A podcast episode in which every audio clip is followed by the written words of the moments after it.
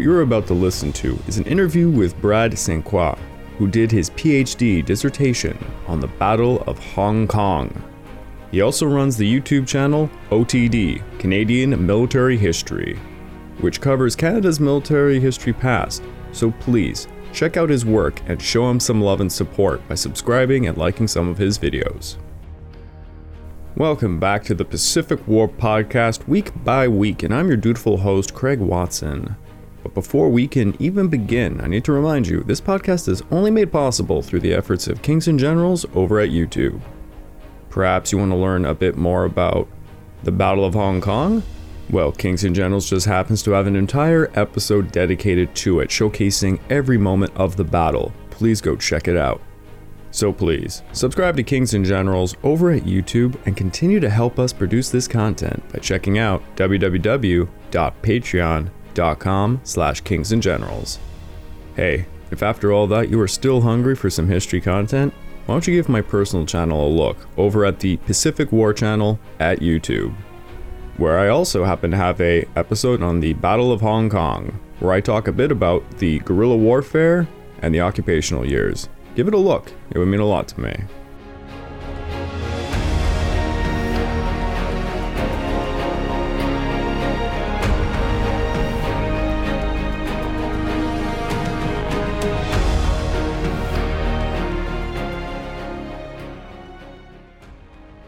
Hello there. This is the Pacific War Podcast, week by week, in association with Kings and Generals.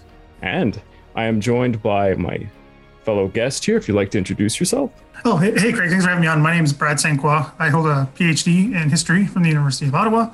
I did my dissertation on the Battle of Hong Kong, uh, and which we'll be talking about today, uh, and myths surrounding the battle, what place the battle has in Canadian identity and memory, uh, and all these things connected to it. So not just the fighting itself, but before and after, which we'll talk about today. Uh, I also run a YouTube channel uh, called On This Day in Canadian Military History, or OTD Canadian Military History, uh, and a Twitter account with the exact same name, uh, where I just cover all kinds of military Canadian military history topics, generally from prehistory through pretty much today. So I cover as much as I can and uh, get the story of Canada's military past out there.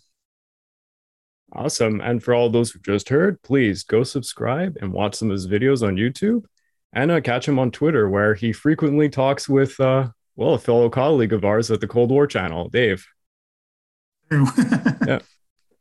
And uh, well, I guess the best place to start off uh, for everybody is Battle of Hong Kong. Why did this battle even occur in the first place? Yeah, so obviously there's two sides to this battle. Um, I can start with the, the Japanese um, intentions, right? Because in late 1941, uh, they wanted to basically launch war against Britain and the United States, trying to get uh, catch them off guard more or less, you know, before they could really strengthen and, and attack back. Uh, so Hong Kong is actually quite further north than where the majority of the attacks were going to come in uh, what was then British uh, Malaya and the Dutch East Indies uh, and the Philippines, the American colony at the time. Uh, so Hong Kong was basically attacked because it would have been, you know, kind of a thorn in the side behind the lines of communication, which as a, a military you don't want. You don't want your enemy having any sort of bastion behind you. Uh, and also because Japan had been in war in China off and on for quite a while, which you guys have covered very, very well. Um, oh, yes. They, they were in a position to do so. Uh, so they dedicated a, uh, an enlarged division uh, to the attack, um, along with some army level assets, uh, including artillery and air support. Uh, so that's basically why the Japanese wanted to do is get the thorn on the side, get it before it becomes a problem, get it out of the way. Uh, so from the British side, the, it had been a British colony uh, since 18, since technically 1841, but a little bit earlier. Um, it had been coming up to its 100th anniversary well, when the attack uh, that year was the 100th anniversary, excuse me. I didn't even think of that. Yeah, it's true. Yeah. So it was something that, you know, obviously got a little overshadowed uh, by the war uh, that was launched in East Asia. So it, it, that's one of the, but why that's important is because Hong Kong had this prestige connected to it, this imperial prestige that the British have been there for a very long time. Uh, and you can't just abandon said colony, which there was calls for for an extended period of time um, going on for decades, if war with Japan or any other enemy in East Asia uh, was was to take place. They were to, some wanted to just outright militarily abandon the colony, some wanted a token force. Uh, that would just put up some limited resistance and surrender, again, to kind of keep that prestige in line as best as possible. Uh, and then others wanted to full out defend this as best as possible. Uh, so this goes on and on, off and on for quite a long time. It's not a snap decision. Uh, that's kind of one of the myths I tackled uh, that I talked about earlier with the dissertation. I have to admit, I, anytime I ever yeah. read about this, it was always proclaimed as a snap decision because at first they were saying, okay, we're not going to put any real assets there. Then it's kind of a last minute, oh, let's put some token symbolically to put in it. That's how it was always taught to uh, me in lectures, especially. Yeah, well, uh, no uh, no ill will or words towards whoever those, were teaching you that, but that that's not the case. Uh, again, this is all fairly uh, new work in that sense that very few people know about the, the extent of this. Uh, it went on for a very long time. Um, it wasn't just something that was 1941. It's not something that wasn't just even limited to the Second World War. This is going on in the 20s um, and even well before about what do we do here, right? Uh, we can talk about some of the more uh, details of that in a second about what that actually looked like. But there was lots of calls from the commander on the ground, and those change periodically. Uh, but the one that's most important, I guess, for our purposes today, uh, was the Canadian-born, which is another interesting layer to this story. Uh, Brigadier General uh, Edward Edward, sorry, Arthur Edward uh, Grasett. He was in command of Hong Kong from mid 1938 until the summer of 41 uh, Canadian born, like I said, went to the Royal Military College in Kingston, classmate of uh, Harry Crerars, who was, you know, a big Canadian figure in the Second World War, uh, commanding the First Canadian Army, and also being uh, in charge of the Canadian Army generally overall at the beginning of the war. Uh, so they were frequently contacting each other um, over the years. They, they, they, knew each other maintained contact. That I wasn't too sure about the beginning of the research, which I found a little bit was really interesting. They weren't like buddy buddy by any means, but they kept in touch. Uh, so that's an interesting element. So when um, Grasett is, is relieved in command by Maltby, uh, who's the commander during the battle, Grasett goes through Canada to get back to Britain. It's the easiest and fastest way, right? Because Canada and Britain obviously have very strong links. It's the easiest way to get back. So, so that was the kind of the tradition. Those who were uh, retired, as they said, of command of Hong Kong would go through Canada.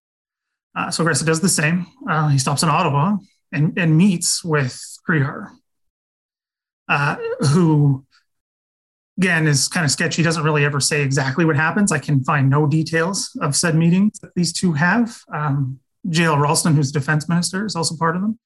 He tries to hide his involvement later on. Uh, he kept a date book, uh, which includes all kinds of minute details of lunches with community groups, all these things, blah, blah, blah, whatever, et cetera, et cetera, except for dates where I think he met with Grasett and Crerar, they are blank. They're the only days that are blank. Even weekends are like day off or weekend. They're just blank. So it was really, really weird uh, that he did that. Uh, anyway, so both all these men claim that Canadians reinforcing Hong Kong was never discussed. I don't buy that for five seconds, uh, just based on what happens next. Uh, Grasett goes back to England, uh, meets uh, with the chief of staff, um, and uh, says, "Hey, Canada will send reinforcements to Hong Kong if we ask. You just got to ask." Hmm. And then they do. And again, it's just not a demand. Never was a demand. They asked for two battalions initially. Uh, Canada says yes after a very short period of negotiation. I mean, really, really short period of negotiation, like strangely short. Um, as an example, I like to give is that its decision to send Canadian troops to Iceland was discussed, I think, three times more than to send troops to Hong Kong. That's interesting. Yeah. Hmm. Yeah. So it's it's an interesting thing. Again, I, I, don't consider myself any kind of conspiracy theorist in any way, shape, or form. It's just some details in the story are just like, what's going on here? like, this doesn't yeah. make sense. Things are missing. Things were literally hidden. I mean, uh, Mackenzie King, prime minister at the time, kept a diary of everything he ever did pretty much in his adult life.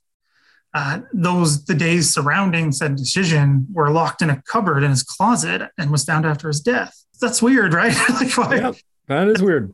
That's hmm. a little weird. So anyway, so uh, Grasett asks, they send the request through you know the you know the imperial channels, and it just discusses it with the cabinet for a few days they give the okay, and then that gets moving. so we can probably come back to that. But that's kind of, I use that, it's a very good illustrative example because going back a little bit, Grasett, who had been there since 38, he was pushing for more troops in any shape or form since he started.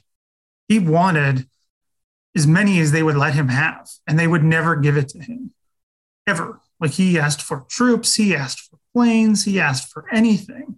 And his uh, ally, kind of, I guess you could say, in this whole Hong Kong reinforcement sort of saga, uh, Brooke Popham, who I know you've talked about on the channel before, and command overall in the, in the, in the Far East at this time, he's on board with this. He wants mm-hmm. more. He wants a naval contribution. Um, Brooke Popham, being from the Royal Air Force, wants a bigger uh, air complement. He's even willing to try and play, you know, trying to bluff the Japanese at this point. He wants them to send empty crates that are used to ship fighter jet or fighter planes, sorry, not jets, yeah. to Hong Kong to trick the Japanese because they are very close, right? And they they dominate the airspace and the naval in the the in the land, sorry, the naval space as well. So they can keep up with what's going on. He thinks they can bluff strength. And again, he's um, and it's rebuffed multiple, multiple times. I've read the letters. And why I again harp that is because after he makes this request, Bunny's once sorry, once Grasett is back in Britain, there's some, you know, chatter at the lower levels in the in the War Office, as these things tend to happen. And someone at a lower level goes, Why did he never ask before? God. it's just like he did multiple times to as many people as he could. He was going outside chains of command. He was trying to find allies all across, you know, the British military as much as he could, and it just fell on deaf ears. So that's why you kind of have this Canadian contribution, which it wasn't perceived to be a token force. That was not the idea in any shape or form. That was never discussed as what the plan was. They wanted. So I to, imagine it wouldn't be discussed openly. Yeah. No, but you know, like how do I say this? For those who maybe don't know this kind of minuet level detail of these decisions that are bigger, like especially British files, which are so fascinating to me, is there's handwritten notes all over this stuff. Mm-hmm. Like you the archive in, in Kew, and you can see like people have just scrawled notes on these files, and these kinds of are being discussed. And again, not in that language, but it's just like you know you're just writing letters back and forth to each other. And there these things are brought up and talked about. It's not just these official higher ups that always get the focus with hong kong. There's a lot of lower level things going on that get completely lost in how the story is traditionally told.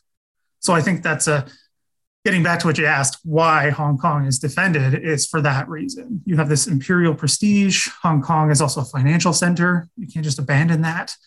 Um, it became a, I guess you guys have talked about, you know, financial center because of opium. it had largely moved at this point uh, from the opium trade, which is still ongoing uh, again. Uh, but also, it was important, and this is a very smaller area and one I'd like to get into possibly in the future. But its real connection to the nationalist Chinese government. Um, they yeah, are because it was a leak of materials could go through Hong Kong and potentially get yeah, there until the Japanese did. completely surrounded it, mind you. But yeah, they did. They did get supplies actually. Well, that's why it's very interesting because it's another layer that I don't, I've done some digging in, but not as much as I like. Also, because I don't have access to those records or speak the language, unfortunately. But there's all kinds of odd things going on in Hong Kong for the attack. Uh, and I mean, talking about the nationalist Chinese. Still, there's whispers and hand scrawled notes and all kinds of weird things going on. Questions of what they're actually doing in Hong Kong. They're they're officially, you know, to have relations, you know, because they have relations with Britain, uh, officially diplomatically also because of the weapons trade that is coming through Hong Kong. It's getting out in drips and drabs. You're right. There's not much getting out, but it's it's a symbolic importance. Yeah. But there's other questions of what they're actually doing there. Are they trying to undermine British rule? Following what comes, and we can talk about this in the battle part, maybe. Uh, what do they do with the criminal gangs that have traditionally been in Hong Kong pretty much since its beginning? Yeah well, I, I guess uh, well we can actually move on to uh, yeah. the of it, uh, the battle itself of Hong Kong, which is uh, a bit of a nightmare, I would imagine, to kind of describe it. Yeah, yeah. I mean, it's it's simplistic and difficult both at the same time, if that makes any sense. Uh, because I it, it's a two phase battle, right? Because you have the fighting on the mainland, because there's a Hong, chunk of the Hong Kong colony. Oh, you know, for the audience, actually, I thought of this myself the geography to explain, you know, the Kowloon Peninsula, yeah. the new territories, and then the actual island of Hong Kong are yeah, completely exactly. different things. Yeah. Yeah, they are all part of the same colony, um, had come in different parts, different conflicts, that kind of thing, but developed. But by 1941, they're all part of Hong Kong. So, yeah, you have the mainland, uh, which is called the New Territories, which borders uh, Japanese occupied China. a little bit of standoff had been going on in that area for around three years after uh, Canton, as it's called at the time by the Westerners, was occupied. Uh, so a bit of a kind of weird sort of standoff, kind of friendly, but not really, but no real fighting, but kind of awkwardness, kind of best way to say it. Uh, so that's the new territories, like you said, Kowloon Peninsula, the major part of the colony, and then the island. So the fighting starts on the 8th. Um, again, we got the time zone craziness here with Pearl Harbor. It's technically the 8th. It takes place a few hours after Pearl Harbor. So they are not really aware of what had happened. Uh, but again, on the ground in Hong Kong, mm. basically doesn't matter, uh, especially because the speed of the Japanese attack. So oh, yeah. there's token force is kept on the mainland uh, north of what, and I'll talk about now, is called the Gin Drinkers Line. It is a defensive line that had been never finished, I should say. It had been started, again, dribs and drabs, just like everything with Hong Kong is dribs and drabs, uh, ad hoc, last minute, too, you know, too little, too late kind of thing. Actually, literally wrote that in the dissertation multiple times. Like, example of too little, too late. I think I wrote that like four times uh, for various things. Uh, so anyway, the gin drinkers line is this.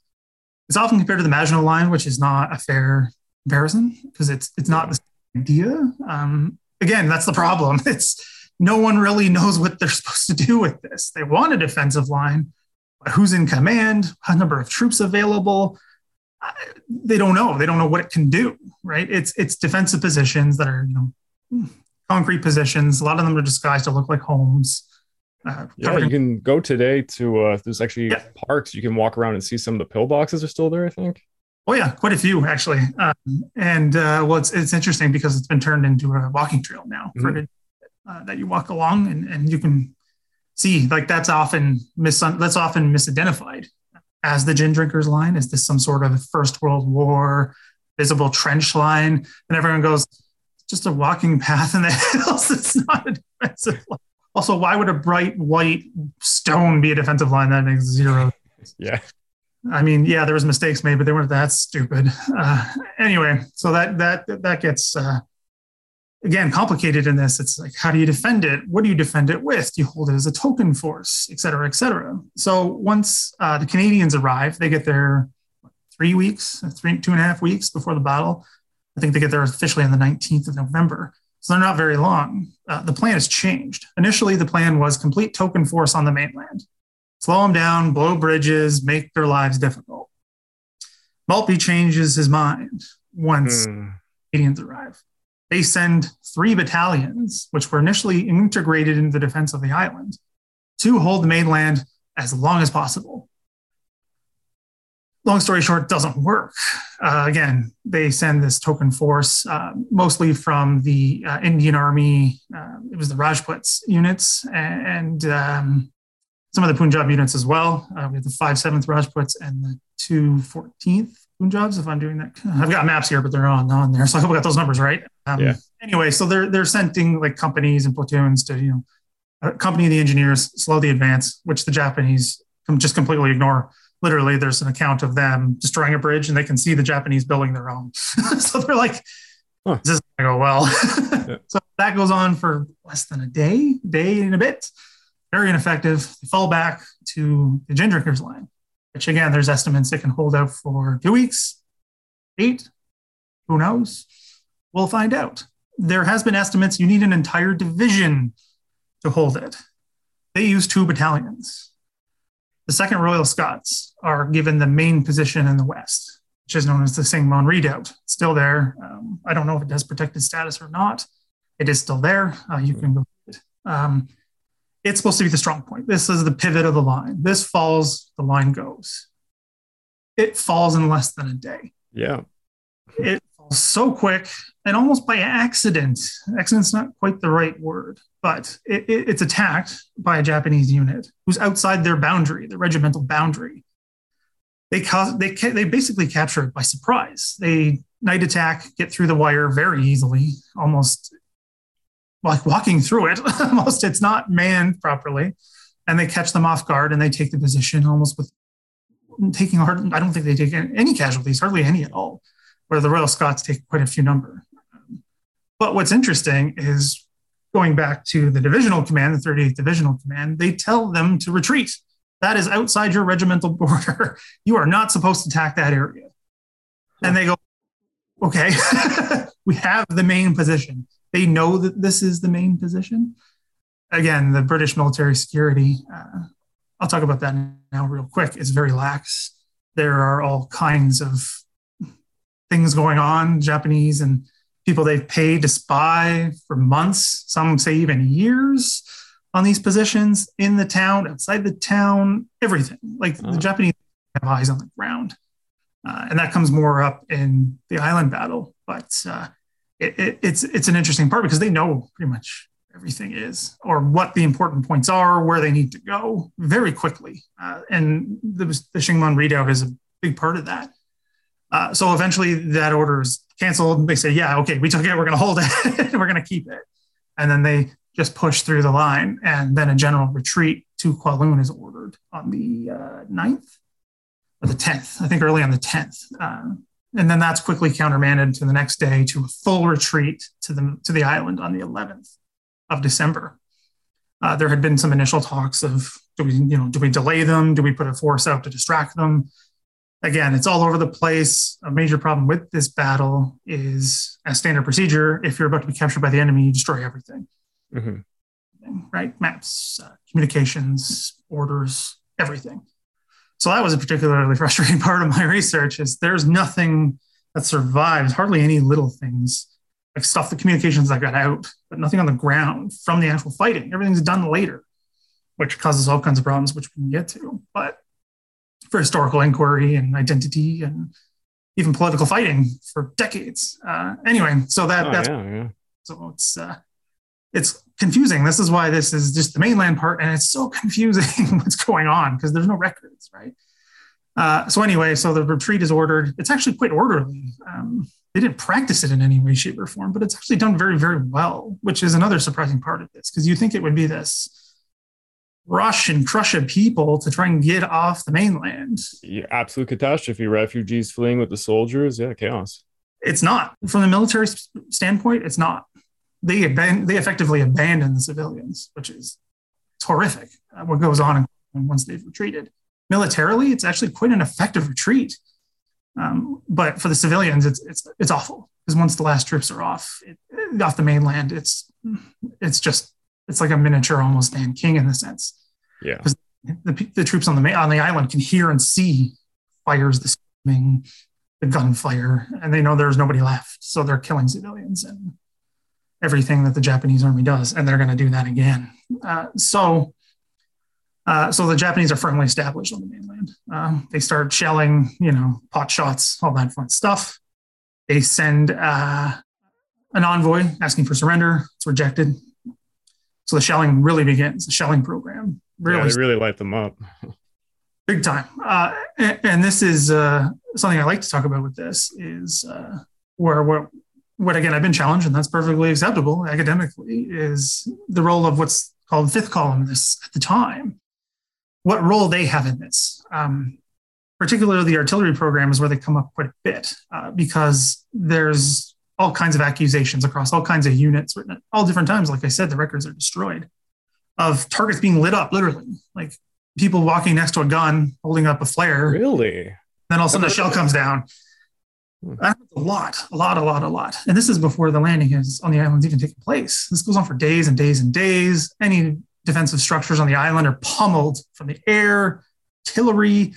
Uh, the Japanese try to send, send one more envoy. They take some captured civilians, put them on it to try and intimidate or be like, talk yeah. them out fighting, I guess. That fails. Um, it doesn't happen.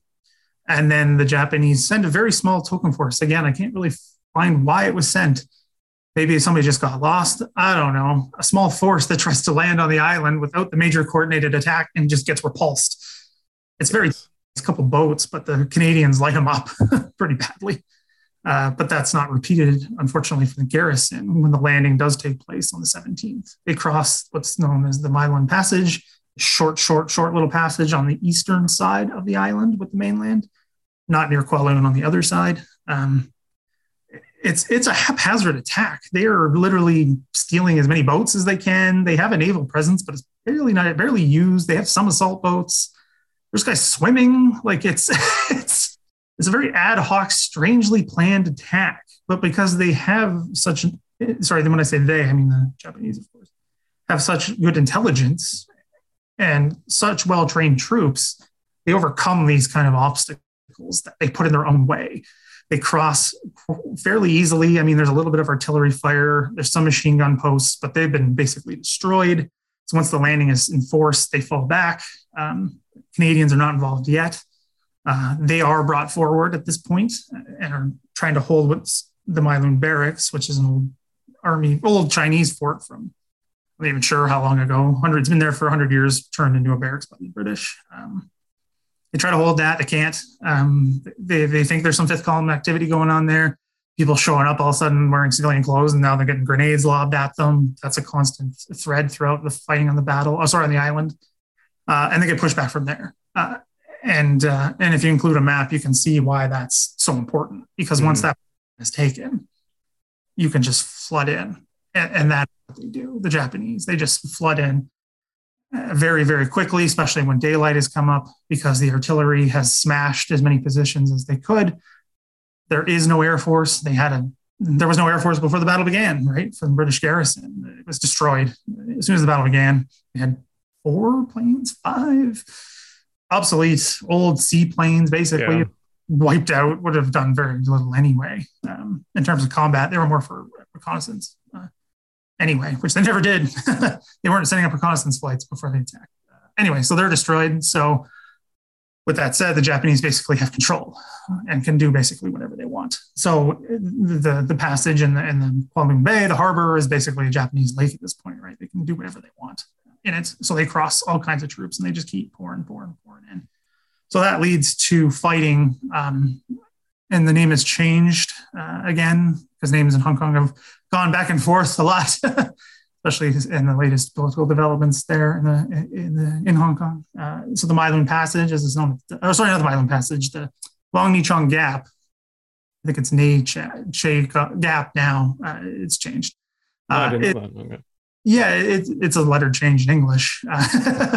Again, I'm not sure what it is in Cantonese, but uh, unfortunately, don't speak the language. Wish I did, but I don't. Uh, it, anyway, it's the pivot point again of the island, just like the the redoubt is the pivot point of the gin drinkers line. This is the pivot point of the island. It's literally where still today huge roads come together. It's it's the center of the island. So many men are going to die trying to retake it. Oh my god.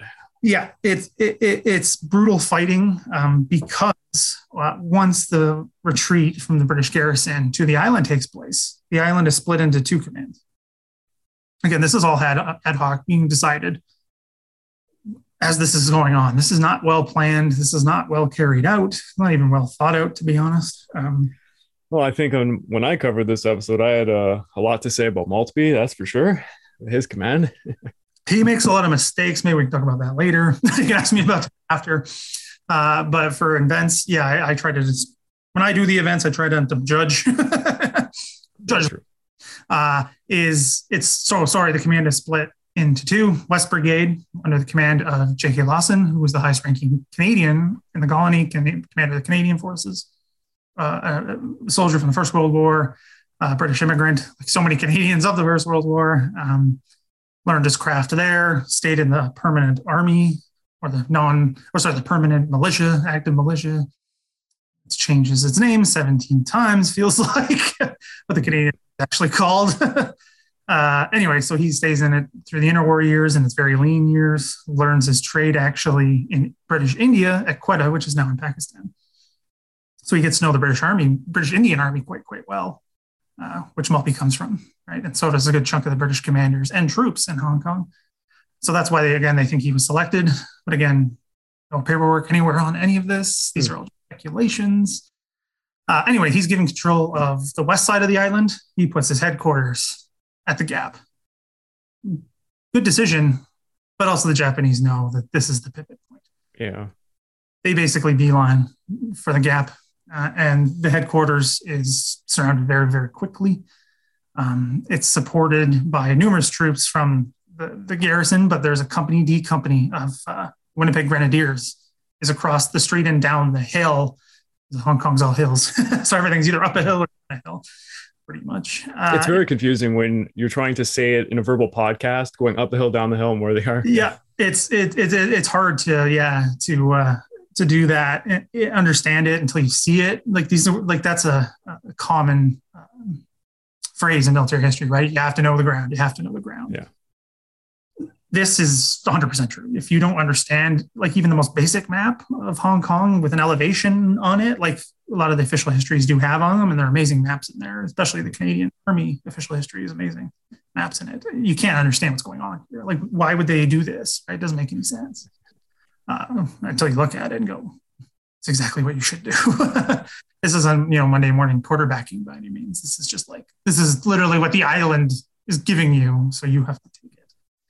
Uh, so anyway, uh, Lawson's command becomes quickly surrounded. Same with D Company of the Grenadiers.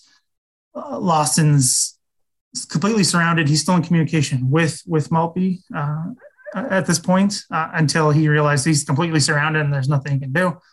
He and again, this is comes from Maltby. it's been confirmed by a few other people some of the details, but Maltby hears from Lawson that he's going to go outside and fight it out. Literally, that's quoted by Maltby that's the last Maltby ever hears from him. Yep. Uh, apparently, again, stories are there's no way to confirm this. Um, is that Lawson runs out with two pistols, you know, just guns ablazing like some sort of 1940s Rambo. Uh, yep. Or say he just went out with the regular attack that with the men that were left and grabbed whatever gun he could uh, and was just gunned down with the rest of them. Uh, his body is later found riddled with bullets. His legs are broken. They think he bled to death from, again, these details might be a little too much for the podcast, but. Uh, oh, you can go right ahead. I On he, the uh, podcast, I talked about the St. Stephen's massacre. Oh, yeah. Well, we yeah. can get to that. But, yeah. Uh, yeah, I know. I, I, did listen to that. But uh, it's, it's just because this is how he's found, right? by Uriah Laite, who, who is with the Winnipeg Grenadiers, D Company, who are just down the road. They hold, he finds, sorry, he finds Lawson's body after and that's how um, this is how they know kind of they get an idea of what happened. Some witnessed it from a distance, uh, but those who are in the immediate area are all killed. Um, so they, this is kind of how they piece it together. Uh, so they find Lawson's body. He's actually given a proper burial, which was rare for the defenders of Hong Kong by the Japanese he's given a full honored burial. He's given a grave marker in Japanese. They, well, it's true that I, I, had come across a quote apparently from one of the Japanese who witnessed the event, and they did say he was courageous or something. I found it kind of peculiar that they had. Yeah, they again, it's details are kind of sparse. Yeah. Excuse me, because of a whole number of factors. Uh, but that's recorded later on when the war crimes trials are going on they get a hand a few of the regimental commanders uh, and are like, okay, you got to show us where all this stuff happened. They're very cooperative, actually. Again, very surprising in numerous ways because they want to be like, where did all these massacres happen, which we can talk about. But uh, anyway, so that's part of it is, is Lawson's death, and that's how it's noted. And there's pictures literally of the of the grave marker. Uh, anyway, for Lawson, yeah, they they basically had respect for him for going down like that, I guess. Um, it's very unclear because, and I forgot to mention this earlier, the Japanese division, 38th Division, excuse me, that is fighting in Hong Kong, was later largely wiped out on Guadalcanal.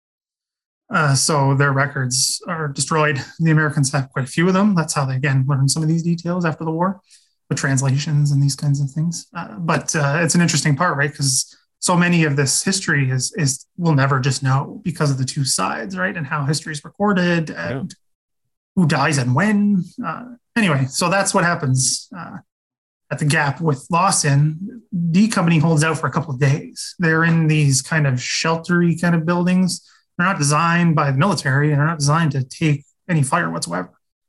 But the position is well stocked with Bren guns and lots of ammunition. And when I'm talking Hong Kong level, I'm talking this is a lot for even Hong Kong, like millions of rounds, like it's crazy. Mm-hmm.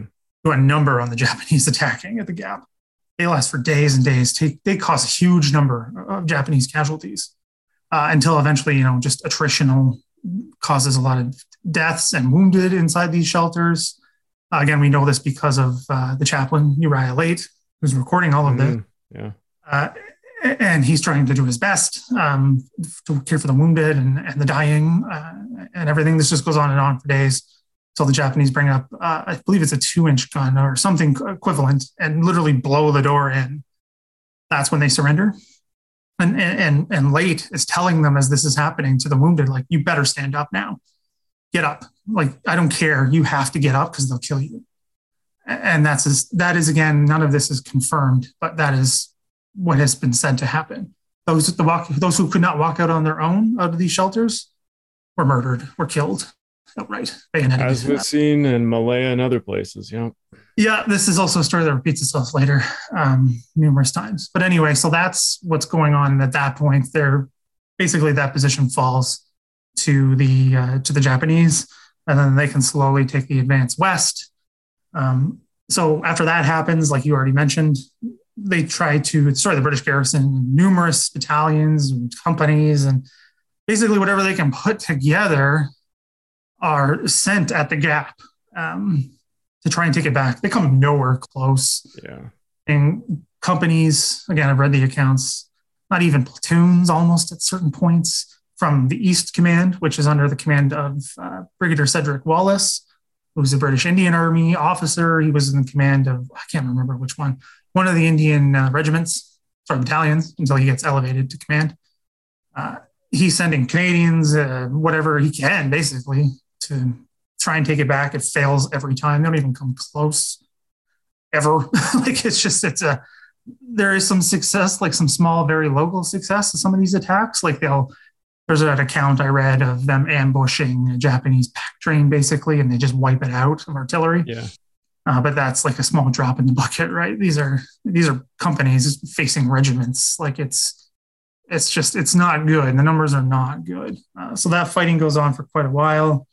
Uh, there's the Repulse Bay fighting at the hotel there. That goes on for quite a while as well, a couple of days. Canadians are sent there as reinforcements. That's on the southern coast.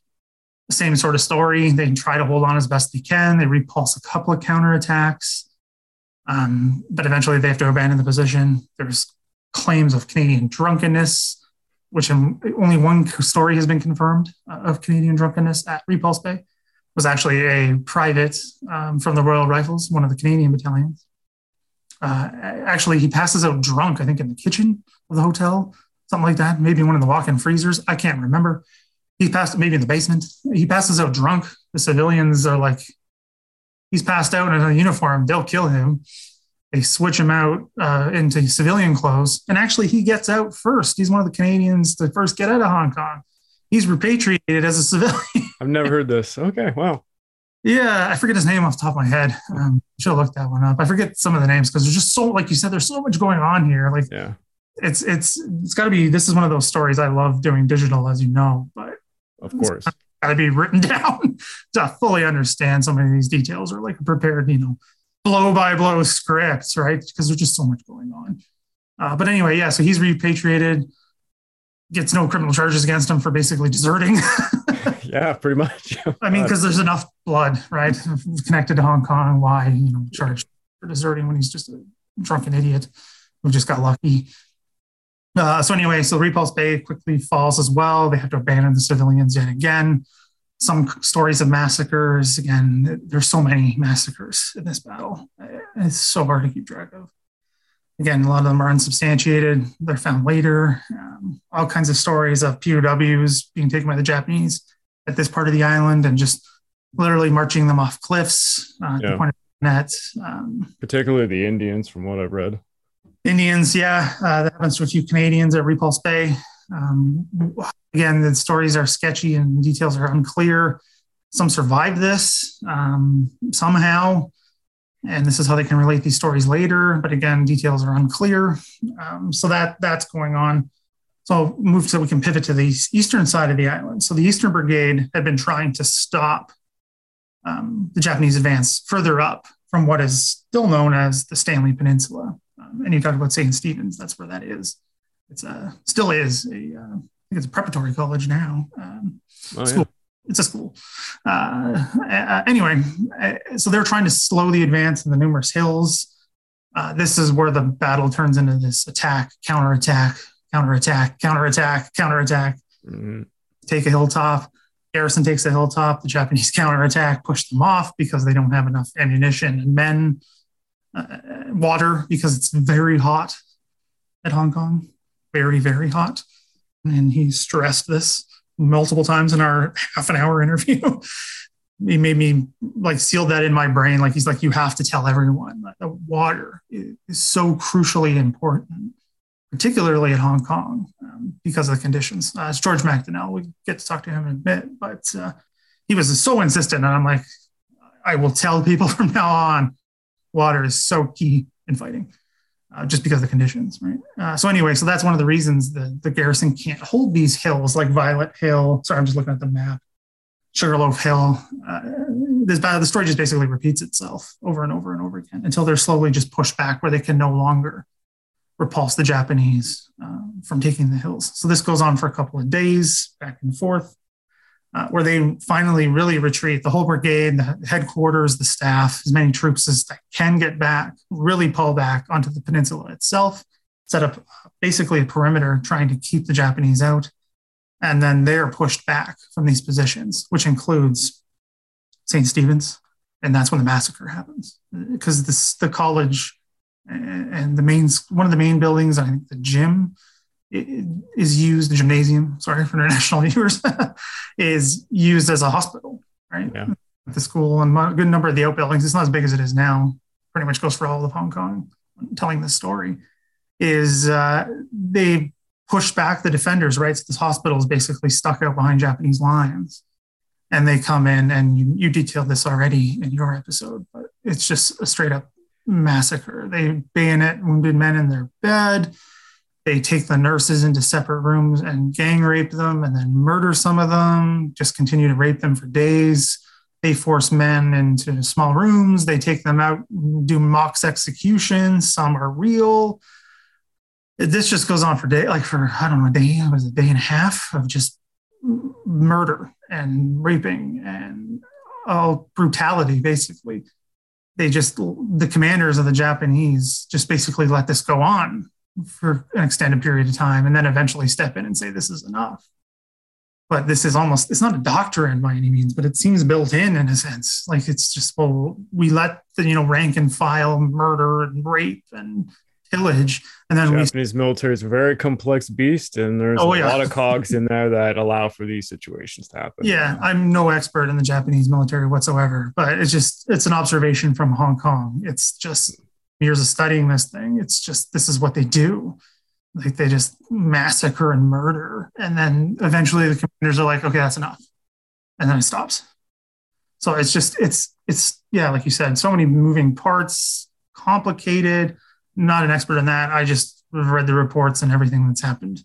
Places like St. Stephen's. Um, and then it's kind of one of the massacres that's come to mark the battle and is extremely well known. It's been documented in pretty much every documentary on the battle uh, it, it, it's uh, it, brutal, absolutely brutal. Um, the amount of people that are killed and, and raped there is just civilians, doctors, and nurses, doctors, nurses, yeah. everybody. It's just brutal and awful, and one of the just symbols of Japanese brutality in the Second World War. Uh, so, with that being said, now that this position, these high ground, has been taken by the Japanese, basically the East Brigade is on its last legs they've pulled back to the Stanley. Well, it's called Stanley Fort, the jail. It's all kind of one complex. Mm-hmm. That's the command position now. That's literally the front line and the command position. Like it, everything's mixed together in this mess. Um, units are not really separate anymore. They are, you know, paper and tactically so, but like the lines are it's tiny. So, as I had already mentioned before, uh, and this is one of the things that um, Wallis, who we talked about before, commander of East Brigade, is, is criticized for, is he orders a counterattack Christmas Day yeah. to take that had just fallen. Like I said before, these attacks and counterattacks have been going on and on and on. They are necessary. You have to take the high ground to hold Hong Kong. You, you know, if you don't hold it, you don't hold the island. Uh, so, but at this point, Christmas Day, the utility of these things has outstripped the strategic situation. They're literally backs to the wall, backs to the sea, basically no Dunkirk is coming here. Uh, he orders a counterattack, um, and it's given to D Company of the Royal Rifles, Canada. And one of the company, sorry, one of the platoons has had all the officers wiped out. So Sergeant George MacDonell, who's still with us, amazing guy, you know, sharp as a tack, has an amazing post-war career in uh, government and business. Uh, I'm very thankful for him. I've spoken with him. He wrote a book on his experiences. Uh, it's an amazing book. read it if you can.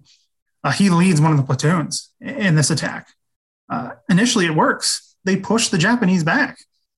They just come at them with this last ounce of strength and ferocity and push them back from the high ground, albeit only for half an hour, because the Japanese are masters of the island at this point. They can just throw a battalion against a company, against a platoon, and they do.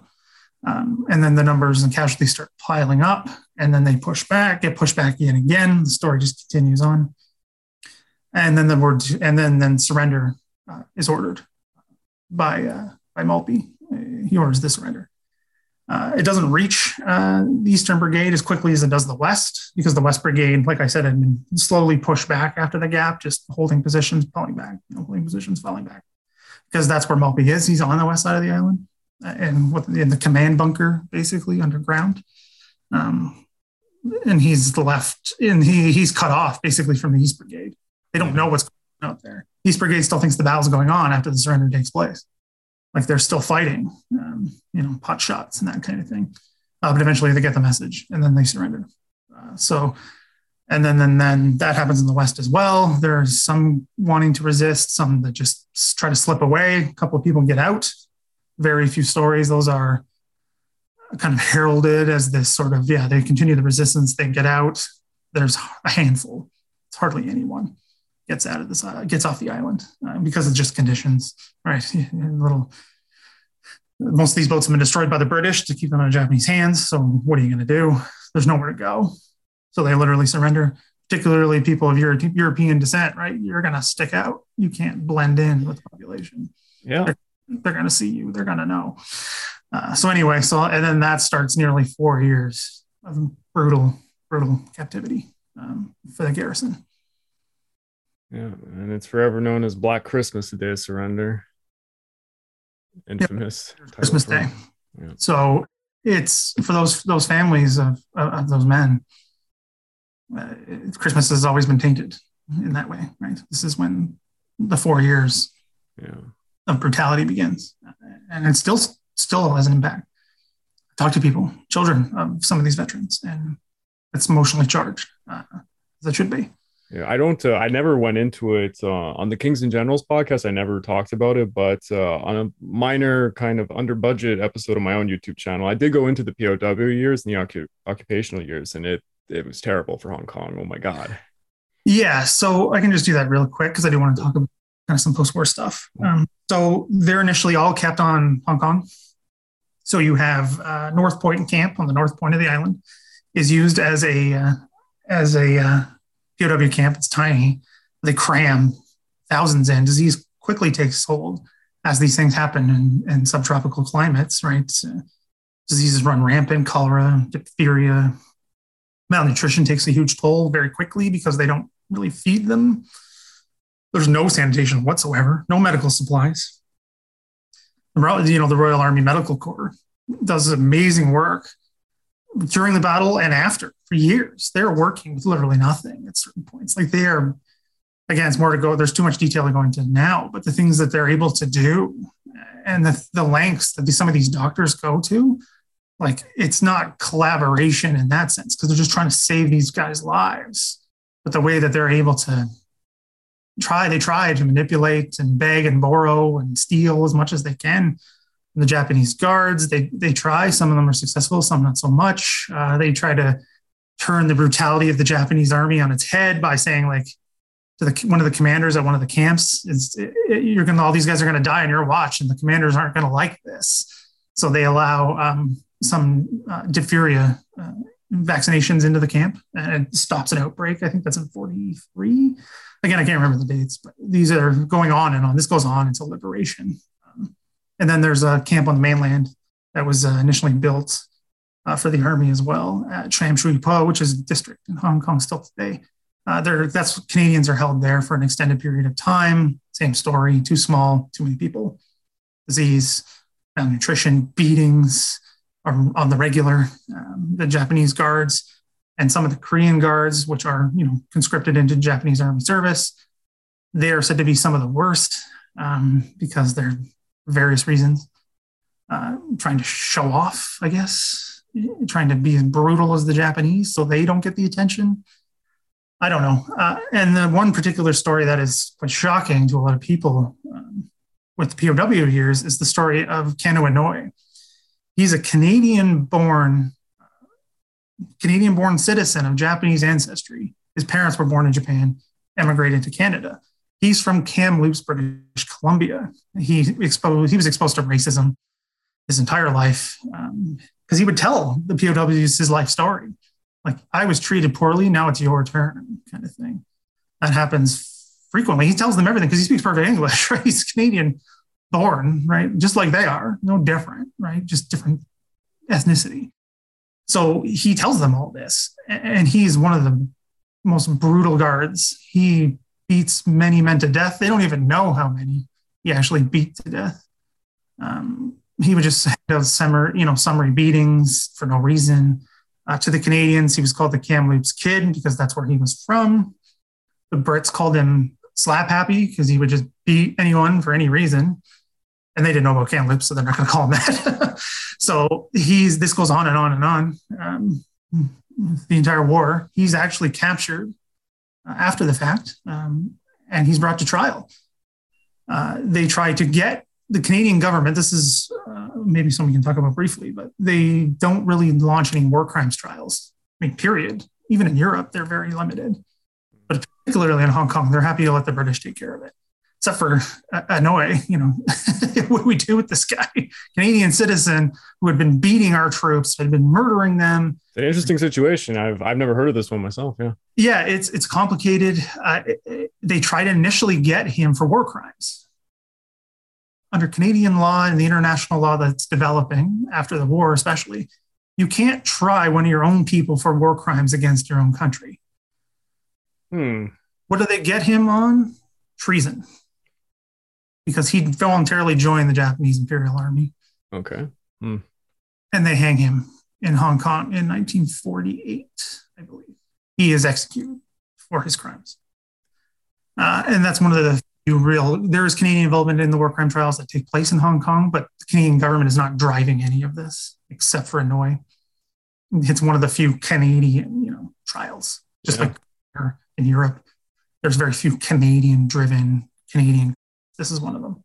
Hmm. It's a complicated, like, again, there are so many layers of complication to this. You have a Canadian born Japanese soldier who's beating Canadians for the racism and terrible treatment he receives as a child, and then crosses the Pacific and is doing it to other people in Hong Kong. Not knowing his story, but knowing the Japanese military, which is a culture of abuse within, mm-hmm. if he was, if he had any attribute that showed him to be external, Canadian aspect of it, mm-hmm. he would have been abused by all of his colleagues and he would have looked for anyone who's lower than him, and especially with the privates or anyone who was quite low on the totem pole, so to say. Yeah. They usually went after civilians or POWs. So it looks like one of those stories. Yeah, his brutality is marked by pretty much every account. Anyone who's in a him. I mean, I'm not even talking the Canadians, the Brits as well, because I've read numerous journals and you know that were illegally kept at the time and letters and things. They're just always mentioning this guy brutal he was. And he would just, I don't know, it's complicated again. He would seem to almost, he would enjoy doing it in that way. Hmm. Them and then trying to still be buddy buddy with the Canadians. Yeah. With them, you know, it's just so complicated and it's awful, and like so many of these stories, they're, you know, it's just brutal. So another area I do want to talk about real quickly in the POW experience is uh, not starting in 1943, like drafts of men from POW camps are chosen to go to Japan. Yes, of course. As uh, slave labor, not period, just slave labor. Uh, they're put in what's known as now the hell ships. And lots of great work has been done on this. That's why I didn't really touch on my dissertation because I didn't need to. One of the few areas of Hong Kong that's been done well and scholarly and all of that good stuff and popularly, all of it's good stuff. Uh, the conditions are absolutely brutal. A good number of them are sunk by the Americans because they don't know. They just think it's a Japanese ship because the Japanese don't mark them in any way. Uh, the conditions are brutal. People are getting sick and dying on these ships because they're just locked in the holds, right? There's nothing anyone can do. A good chunk of them make it to Japan, working in uh, rail yards.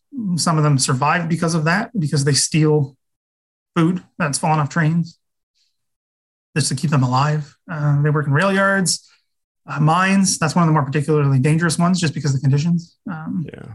Or does it need to beat them because the mine would kill them for them?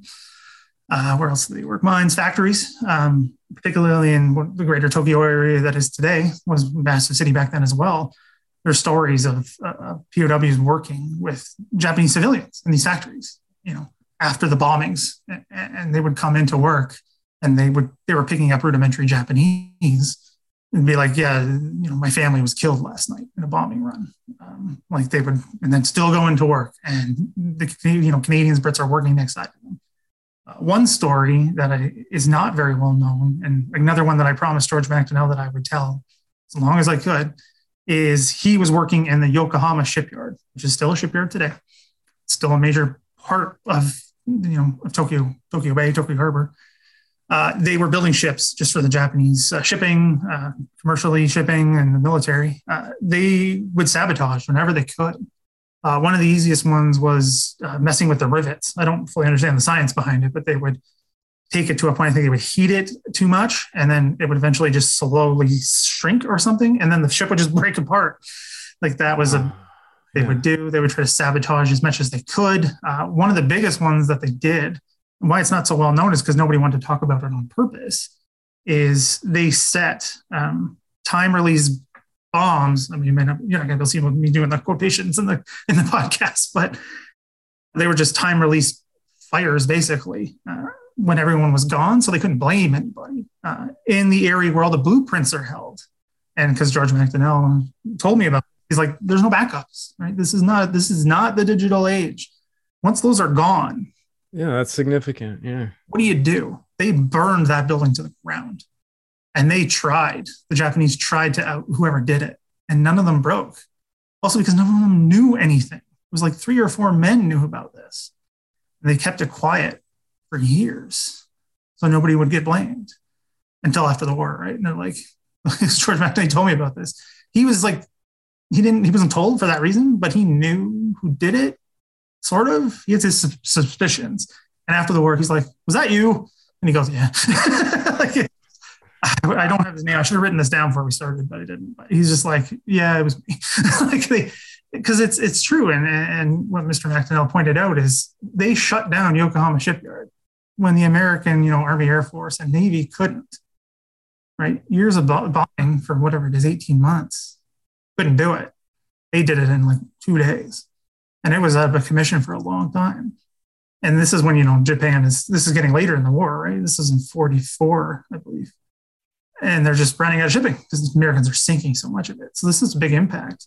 And, I mean, they, they can adequately build their wartime economy. Yeah. Just it didn't, but they didn't. They didn't have the real industry to do anything. Yeah. No, like I mean, uh, when they're talking about these ships being built, like they would build them. They're building like one at a time. Yeah.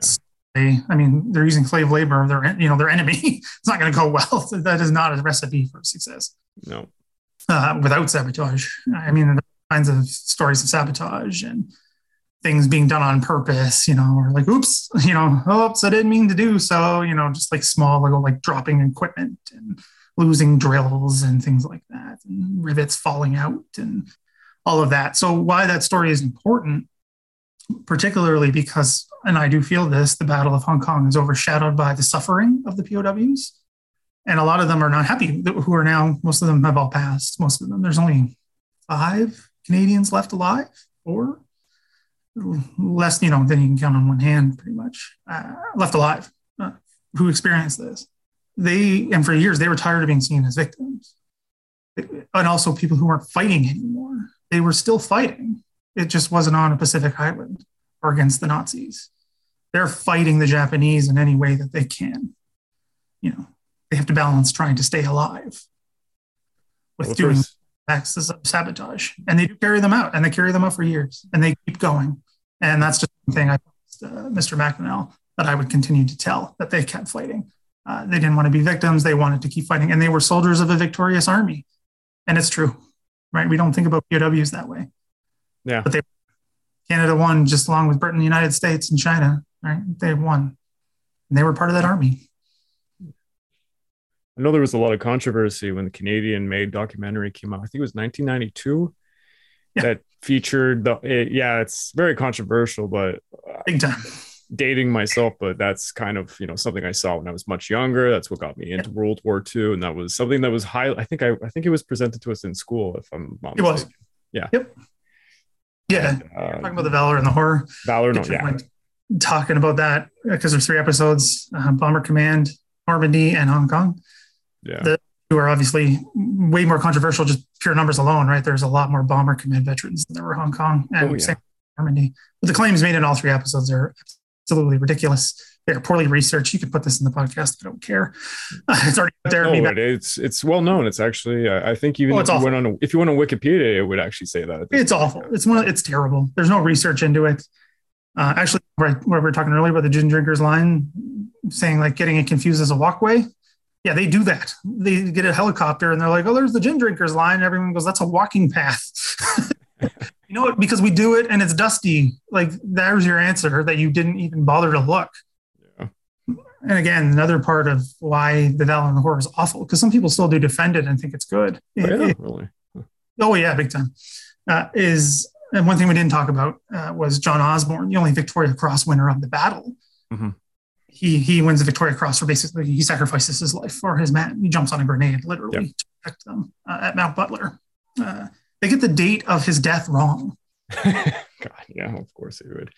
It's like even back then, I you know I gotta keep saying that this is 1992. This is also still not the digital age yet. But it's I mean in 1992, you yeah I wouldn't. I'm it was easy to find back then. It's in the official history, which was at every library in the country.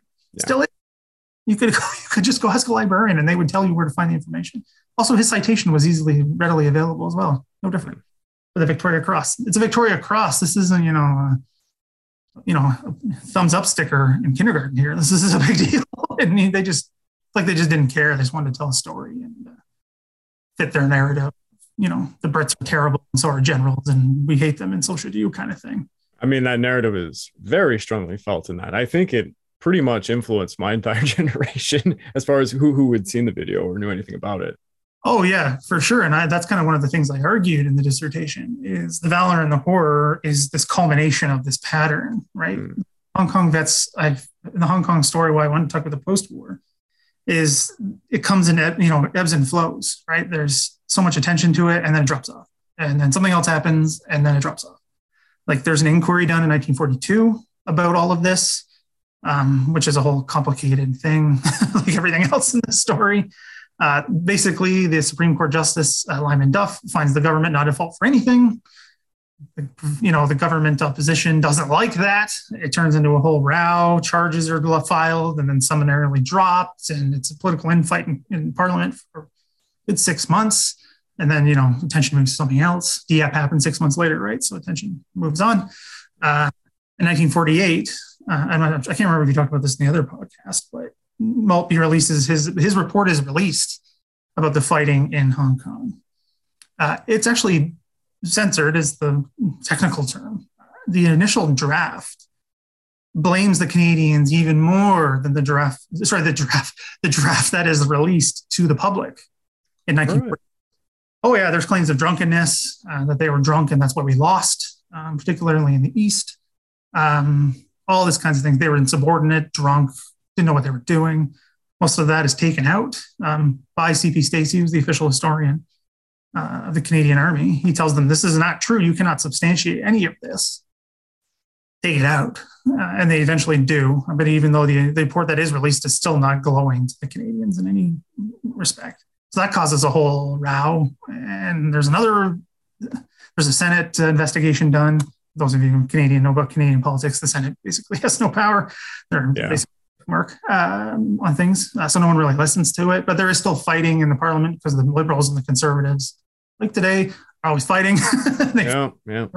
Hong Kong was one of those things, uh, and then Hong Kong kind of dies off in, in popular Canadian mind for a while. Those who know the veterans obviously are, are concerned about this. Their family members uh, until, like you said, 1992 when the Valor and the Horror, because Hong Kong is the first episode, and it's just like a, it's like a dividing point. It's like a lightning strike, and just sets the narrative of Hong Kong that the Canadians were tricked, they were cannon fodder for the Brits.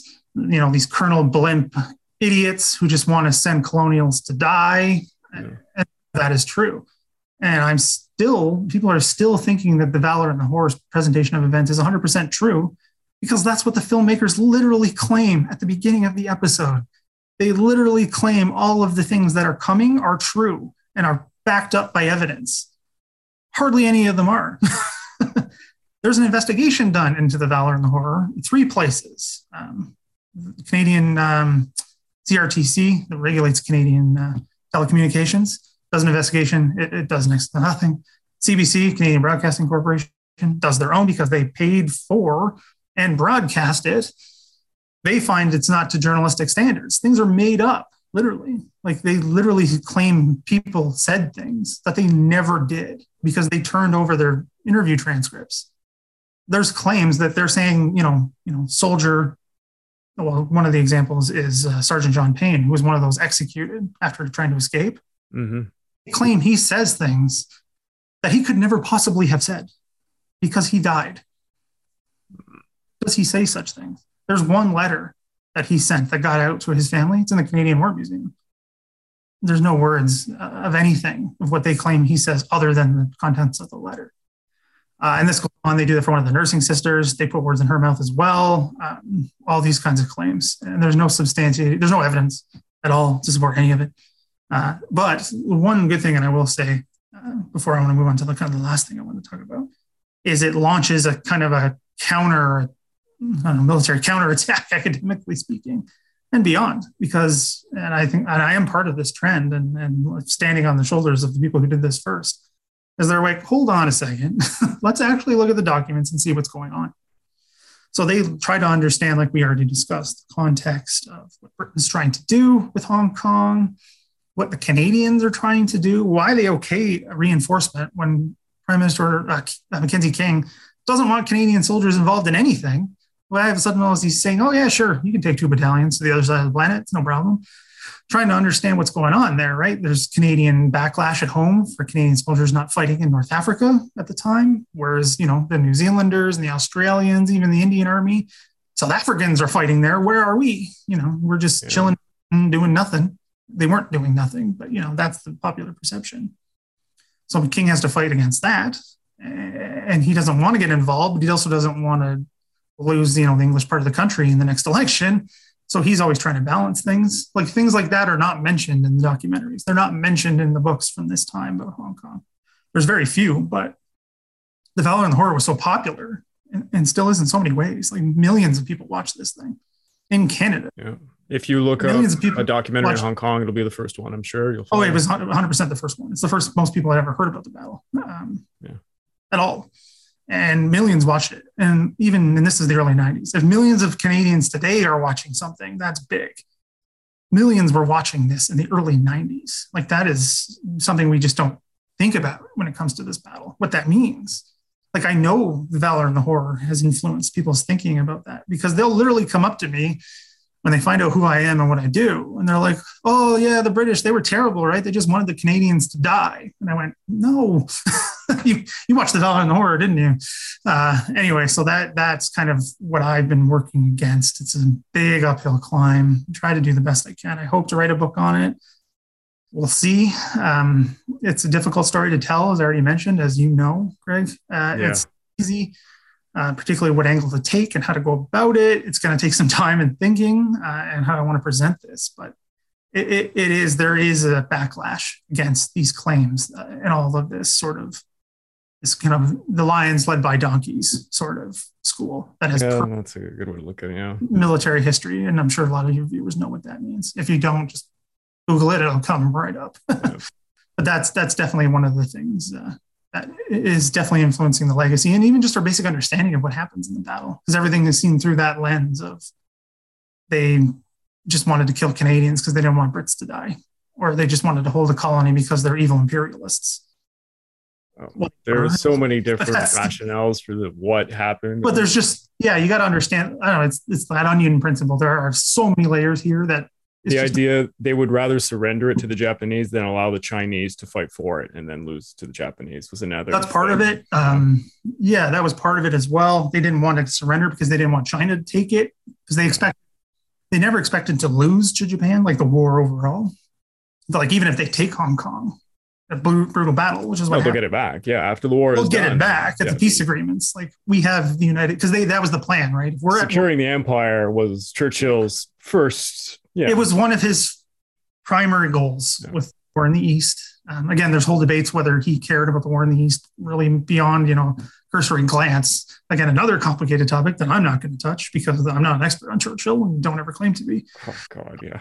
It, it, it's a layer to it, right? These things are happening, you know, concurrently. You can't just say, oh, it's one thing or it's this or it's that. I'm like, Oh, it's a network of it's a spider web. you got it's a web. Yeah, you've got webs of events and people. It's not one person pulling levers here. It's Yeah. it, it's complicated. If you look up Hong Kong, there's a lot of reports. Oh, uh, the only purpose of Hong Kong is just a delaying action to buy more time for Singapore to get reinforcements for other places, and it's not important. And yeah, there's all sorts Yeah. of different reports. Yeah. Yeah, that was part of it. I mean, Singapore is the thing I didn't want to talk about because it gets enough attention. yeah, yeah, it's it's the crown. it gets all the attention. Yeah. Yeah, it's uh, for reasons. Yes, I understand. But well, also, and something I forgot to mention. Someone uh, there was a study done where actually the defenders of Hong Kong were more effective than the defenders of Singapore. If you do the number of casualties incurred on the Japanese, the, the troops on the ground in Hong Kong are causing more casualties than troops in Singapore. Also, another thing I forgot to mention, but of all these major battles that are happening in the early part of, you know, Yamamoto's, you know, I'll run wild for six months period, I guess you can call it. Hong Kong is the only garrison that is outnumbered. Every other place, they The Japanese are always outnumbered. It's true. Hmm. Malaya, outnumber them. Philippines, outnumber them by a lot. And even in Singapore itself, outnumber them by a lot. Well, it's, it's Yamashita's bluff, as he would have called it. And Yeah. Whereas Hong Kong, they outnumber them. Was it three to one, four to one? The other ones, the, the odds are flipped in every other battle. So also lost in the narrative is I've they- never even thought about that once. Wow. Yeah. it's it's it's important because like I said, it's it's how we understand these things, right? It's it, it's an under it's an under-equipped, undermanned colony that shouldn't have held out for more than a couple of days, but they dragged it out for 17. Best they could. They could have dragged it out longer with a hot- a lot more casualties, but it's it, it's just something to think about in that sense, right? They're outnumbered literally in every area, and I didn't even fifth column this part, right? Where these people are literally sometimes coerced, paid by the Japanese to help them. You know, tell me where the gun pit is, or I'll kill you. Was it You the know- Hong Kong volunteer force that was doing some of this, the fifth columnists, or was it just civilians? Well, no, they don't know. I did a I know. I did a Okay. paper on this um, a couple of years ago, trying to understand all this. And it's another part. I'm like, we don't know enough, and we need to, someone needs to like sit and look at this. Like, just focus on this part. I find It's it like- interesting because there's such a large guerrilla movement once they've been taken out that goes on for Right. years. So Yeah, but that's completely separate, but not. Again, the links are clear um, between the guerrilla actions that take place and also this fifth columnist. A lot of them were literally coerced because Hong Kong's full of Chinese refugees, right? yeah, of course. Yeah. Like swollen. Like that's what some of those POW camps were built to house uh, refugees. Mm. Uh, not that many, uh, but enough. And then, but then they just get overwhelmed. They're, they think the Japanese who have people on the ground well before the attack are paying people. Or when the attack begins, be like, either you lead us through this mountain pass or we'll kill you. Like there's that of that going on. Uh, there's again criminal organizations involved. Um, their connections to the nationalist government are unclear. At one point, there is a supposed plot to murder all the white people of the colony by the criminal gangs. It's negotiated to not do that with as much money they can get their hands on. Um, not talked about, uh, but they leave the non-white population, let them do what they want. You don't kill as long as you don't kill the white people. We don't care. That was the deal that was struck. Um, so, how much of this pillaging and destruction and, and, and rape and everything is the criminal gangs and all other elements, people just taking opportunity of the situation is unclear. There's millions of people here, right? And a lot of these stories were never recorded. So it's it's a complicated topic, but another part of this that I think is misunderstood. You had a, a last point you wanted to make. Yeah, the last point, it, and it's an important one, um, I think, for and it has modern ramifications, particularly in Canada and across, I think, a lot of the Western world today, is how the Canadian POWs, once they had returned to Canada after the war, were treated. Hmm. I will say Canada had one of the better programs. You know, the Veterans Charter, it's quite well known, right? The, the, veterans were treated well, they were given schooling and everything, and they were given good medical care and all of that. I live beside one of the hospitals that take, yeah, Veterans Hospital. Yeah. Yeah, yeah, yeah, yeah. They were, a lot of them were well taken care of and all of this stuff. And a lot of them were. And I'm not saying that they weren't. The Hong Kong veterans were not treated very well. Hmm. Numerous reasons. Uh, the first one is practical in a sense. They, they didn't understand the medical profession and Veterans Affairs, which is Department of Veterans Affairs, which is set up as part of the Veterans Charter. They don't even understand these illnesses that a lot of the men come back with. They're tropical diseases. The Canadians are like, what is this? yeah, pretty much. We don't know the long term ramifications of things like beriberi, which is a vitamin deficiency. The Canadians do not see. Um, it's very it's something that Japanese know because they eat so much rice when they're in the war movements that yeah yeah of course yeah, like it doesn't. The Canadian, well, obviously, a bunch of Canadian, you know, prairie boys are not used to an yeah. easy diet, and that just has effects on your body.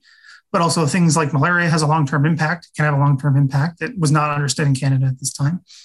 Uh, all kinds of things. There's so many um, diseases that they face with. Uh, heart heart conditions are off the charts for these guys that are just ignored almost. They would die. They would hit 45 and just drop dead. And the families are like, this is clearly the war service that caused this. And the, the Veterans Affairs would say, no, it's not. You know, request, you know, pension denied. Uh, that went on forever and ever. Um, that's an example. Um, another reason why I think they did this, and I've literally seen the paperwork uh, and accounts in Veterans Affairs and within the Army itself, well, the Department of Defense, because it all had become one after the First World War. But uh, they, they're calling the POWs like the debris of war. That's a literal quote um, from an administrator uh, saying they're just in the way, they're complainers. Um, they have it pretty good, they should shut up. Um, all these kinds of stuff. They're ignored. They set up a Veterans Association, which is still going in, in its very small form, but the, the children have ballooned it. We can get to that in a second. But they set that up to fight, basically, being like, okay, we're on our own here, literally. Like it's in every individual against Department of Veterans Affairs on their own. Good luck, right? They come together and try to be like, we'll pool our resources and try to get benefits. We'll try to increase the pensions because not everyone got a pension right away. Because, like I said, the heart disease and things like that was thought not connected until a bunch of guys started dropping dead in you know the mid '60s. What's going on here? they they they make them reevaluate. The government relooks at this and says, "What's going on? Why is this happening?" So that's one of the things. Things like dental care, which were which are still not available to Canadians, was given to these guys this is before you know we have our universal healthcare system so these guys are still paying out of pocket for these problems uh, they're given they have all kinds of psychological issues that are literally ignored. Like literally another report i read um, telling the doctors of department of veterans affairs hospitals to ignore mental health literally ignore it. It's uh, something to do with something with their central nervous system. We'll figure it out we'll fix it. That goes nowhere obviously because it's just not how it works. Uh, alcoholism is rampant. Um, lots of them die from alcoholism related diseases later on as well, and it exasperates heart issues. Um, I've heard all kinds of stories from children, just like my father was never the same again. He was not the same person. He never worked full time again. He couldn't. There's all kinds of stories because they did a report um, where they asked the veterans, like, how do you feel? Like, what do you think this did to you? and a lot of them were like i, I can't work anymore I, i'm so anxious all the time i can't do anything and, and that's largely ignored um, they're not given full pensions until every, every veteran isn't given a full pension until 1998 maybe even later when there's only wow I mean, wow uh, and, and, and again, I, like I said earlier, I'm not a conspiracy theorist by any means. I'm not saying this is just you know some sort of vendetta against the Hong Kong veterans. But later on, like I said, the children, like because the veterans, like I said, mostly had passed away. They were becoming older, couldn't run the organization like they like to used to because they had moved from you know fighting for benefits to fighting for commemoration. Uh, the children have taken that over, and they're, they're a great organization. And I know some people from it, and they're amazing in the work they still do. They wanted to put in a memorial, which is in place in Ottawa today. Um, it's I have some video on it on my channel actually because I live in Ottawa and I regularly go visit it for I think obvious reasons. uh, there was uh, difficulty in getting this thing built, literally getting the land. The National Capital Commission, which controls these things, the you know the, the crown land in Ottawa, uh, gave them a plot of land. They said, okay, no problem. We're not going to pay for any of this. You can have the land, but we want to see the design first. They gave them a design, and they said, no, we don't like it. It doesn't match the buildings in the area and if anyone knows, this is the area down by uh, the, the Rideau Falls, uh, where the, the uh, National Research uh, Council building is, which was built in the 20s, I think. And what used to be, um, whatever the department was in there before, I forget, but it's foreign affairs in that area. These buildings look nothing alike at all. One's built in the 60s, one's built in the 20s. They look nothing alike. There's nothing else there. A couple embassies down the road that are not Canadian property. And they say it doesn't fit this area. It doesn't fit it what they wanted, the NCC raised the costs almost triple. And this was a grassroots organization getting you know business donations, members giving hundred bucks, and they said no, you have to redo it.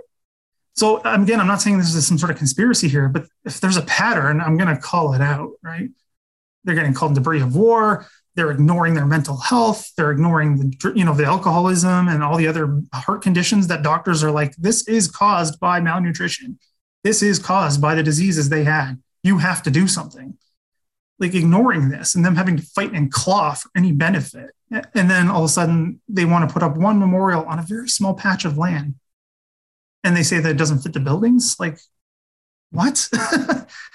Again, it's it's I know it sounds conspiracy theory, but it's just a pattern. And I'm like, why is this still happening? And this is in 2009 when this happened. And it's just it to me it's Maybe it's because it's Hong Kong related and due to geopolitical matters currently ongoing, I guess maybe it'll raise attention to certain things. But uh, yeah, and, and, I guess I can. This can be a good conclusion and something I've looked at in many ways, not just even academically, but talk to people and ask people questions and, and do like live streams and stuff. Is is defeat? What does defeat mean in Canada? Right? We we're not a nation that loses wars. We don't lose wars. Period we can argue about that, whatever that exactly means, what Canada is as a nation, and whatever. I'm not talking about 1812 because I've made that mistake too many times, but uh, Americans and it's my favorite thing to talk about. Uh, I, I, I, try to, and it's just like this is uh, I'm out. Nope, but not worth it. It's like you know, to put your toe in the pool, and you're like, oh, that feels nice, and then you you know you jump in and you get attacked by a shark or something. It's just like I'm staying away from that. so anyway, uh, but like even the First World War, right? The previous experience, Canada doesn't really lose any battles, right? And they're the Canadian Corps. They're they're they took Vimy Ridge. They led the charge in the Hundred Days. Second World War, we start off with a loss, right? It's true, yeah.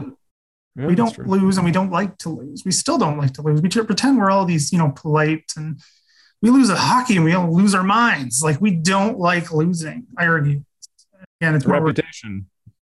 Uh, we have a reputation of success and everything, which a lot of it isn't true.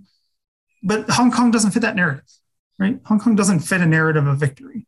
It's a defeat, and it's a defeat without purpose. Right? It's an ugly war. Yeah.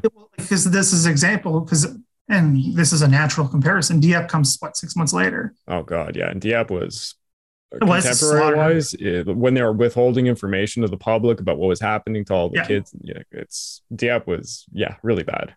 But dieppe is a mess obviously and it makes no sense when you look at it but there's work being done and there's the element about you know the pinching of the enigma equipment and even at the time there was the yeah the narrative of oh we learned lessons for normandy we need to practice for normandy it was necessary to learn about every yes of course. Which was never true. Um, they did learn lessons. I'm not saying they didn't learn lessons. It wasn't designed to learn lessons. This isn't some sort of classroom. This is throwing a division a defended port. That's a slaughter. An experiment for the worst possible landing perhaps? Yeah, the worst decision ever that we already know is stupid because we studied military history. Even recently we know this is not going to go well it's not the reason. But anyway, but Dieppe has been researched and poked and prodded and dug and all of this stuff ever since. Why? Oh, it's got some value here, right? Even if you, it's just we did learn a little, few lessons, like you know, like put engineers in tanks, like something as simple as that, that has some value. Hong Kong has no value. But I argue we need to step back think about it differently, right? And, and an example, and this isn't just me being, you know, like, hurrah, Canada, we need to be every amazing in everything we do. It's, hey, Canadians fought and died there and bled for this place. And they have been largely just written out of the narrative. And they are, a lot of them took it to their deathbed being bitter about this, rightfully so. But also, there are some amazing Canadian feats there, like Osborne winning the Victoria Cross, Lawson fighting it out, literally, as he said, literally. Uh, George MacDonell, who's luckily again still with us, and he's an amazing man. I will never not sing his praises, leading something as small as that counterattack, but doing it so well when they were called a bunch of drunken idiots, you know, by other people. It's it's something. I mean, the best comparison is Gallipoli, right? With the Anzac Corps. Sorry, with the Anzacs Corps is part of that. I've been yelled at before about that. it's it's it's a good com- you know it's a good comparison right it, it's held up as this unifying national event in those two countries Mm-hmm. they celebrate it in a sense. I mean it's a do, solemn occasion, right? It's, it's solemn. Hong kong we're just like we were in hong kong? That's the reaction. And i go and that's what i looked at right? Why? Why is that the way it is? Yeah, that's true. multi-layered but it's i think it's something worth really looking at Hmm. because it has an impact on how we think about ourselves how we think about ourselves on the world stage but also and this is a hugely important issue is how we treat our veterans Yeah. we just had a major war by canadian standards Hmm. a lot of veterans now again right and i would argue they're not being treated very well especially ones who have problems Yeah. health like the comparisons are direct here An ongoing thing that's politically shuffled into the back room and not talked about. Yeah, and I'm not, and I'm not, a, I'm pretty partisan. I like to think I'm not saying this is the liberals, the conservatives, whoever. I'm saying every government has done this. you know, Wow, when Harper was in power, primaries. he was attacked Every one of- too for it. Yeah. well, I mean, every, I mean, even the Hong Kong vets, right? I'm talking about like because this is Second World War on. Like this isn't just a liberal thing. This isn't just a conservative thing. Mm. Both those parties were doing this when they were in government, right? Like Yeah. back, push it back. We don't want to talk about it. Doesn't matter, you know, if it was, you know, Diefenbaker or Pearson or Trudeau, it didn't matter, or even Mulroney later on. They just hands off. So I, it's just, it's again a pattern. If I see a pattern, I'm going to call it out. And, mm-hmm. and I'm seeing it repeat itself today. And this is why I think it's important to push things like Hong Kong. Yeah, it was a mistake. We know it's a mistake. That's not what this debate is about anymore.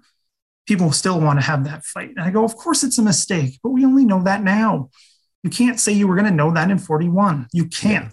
I don't care what you think. You can't say that because that's hindsight. it doesn't matter if the writing's on the wall, if so to speak. It doesn't matter, right? Yeah. That's docentism. That's not how that works. So i i that debate is over. Of course, it was a mistake. I think I put that in the first page of my dissertation. Like, of course, it's a mistake. But why is this mistake made? And what impact does this mistake have? And, and I'm grateful for you having me on to kind of talk about this in this way, because I think it's something that needs a re- reaffirming and a re-understanding in how we think about this. Because that documentary that shall not be named anymore has warped our understanding, and we need to get past that because it doesn't do anybody any good. Well said. Oh, if you'd like actually just to end off, uh, perhaps telling everybody again where they can find you. Yeah, so I run a what I like to call a digital history band, uh, brand uh, on the in Canadian military history. Started on Twitter, where I would post daily about Canadian military history events, hence the name. Uh, and I kind of ballooned from there. People wanting more things, me trying to have a little more flexibility digitally, and how I wanted to tell Canadian stories. And that's what I is my main mission: is just keep these stories out there and try to get some benefit from it. And it's working so far. Uh, so you just as long as you f- follow that on any of the platforms, I'm on all the major social platforms uh, except his TikTok. I am only one person. I can't do everything. Uh, and I am on yeah. So the big so Instagram, Facebook, Twitter, and uh, there's a YouTube channel, uh, which isn't like a daily thing. It's just that's the name, and I run with it now as these things happen. Uh, but I do all, it's all Canadian related in some way, shape, or form to military history, where I do live streams with authors, historians, uh, people involved in said events because I don't just do world wars. I do as much as I can. Uh, there's small little videos quite a few times, and then I try to work on bigger ones, like bigger events, or really pour time into uh, an event. Like I did one for uh, the Battle of Ortona. That one took some time, and I'm currently working on one for uh, one of the battles in Normandy the Falaise Gap, uh, and really you know putting some resources and time and thought into those. So I've got a lot of digital offerings. So any support through subscriptions and following is is amazing if if you can. So please go check his channel out and subscribe. Well, uh, thank you so much for being here today. And uh, I hope we can collaborate soon, actually, because uh, I mean, I'm not just working for Kings and Generals. I also have my own YouTube channel, and I try to do my most.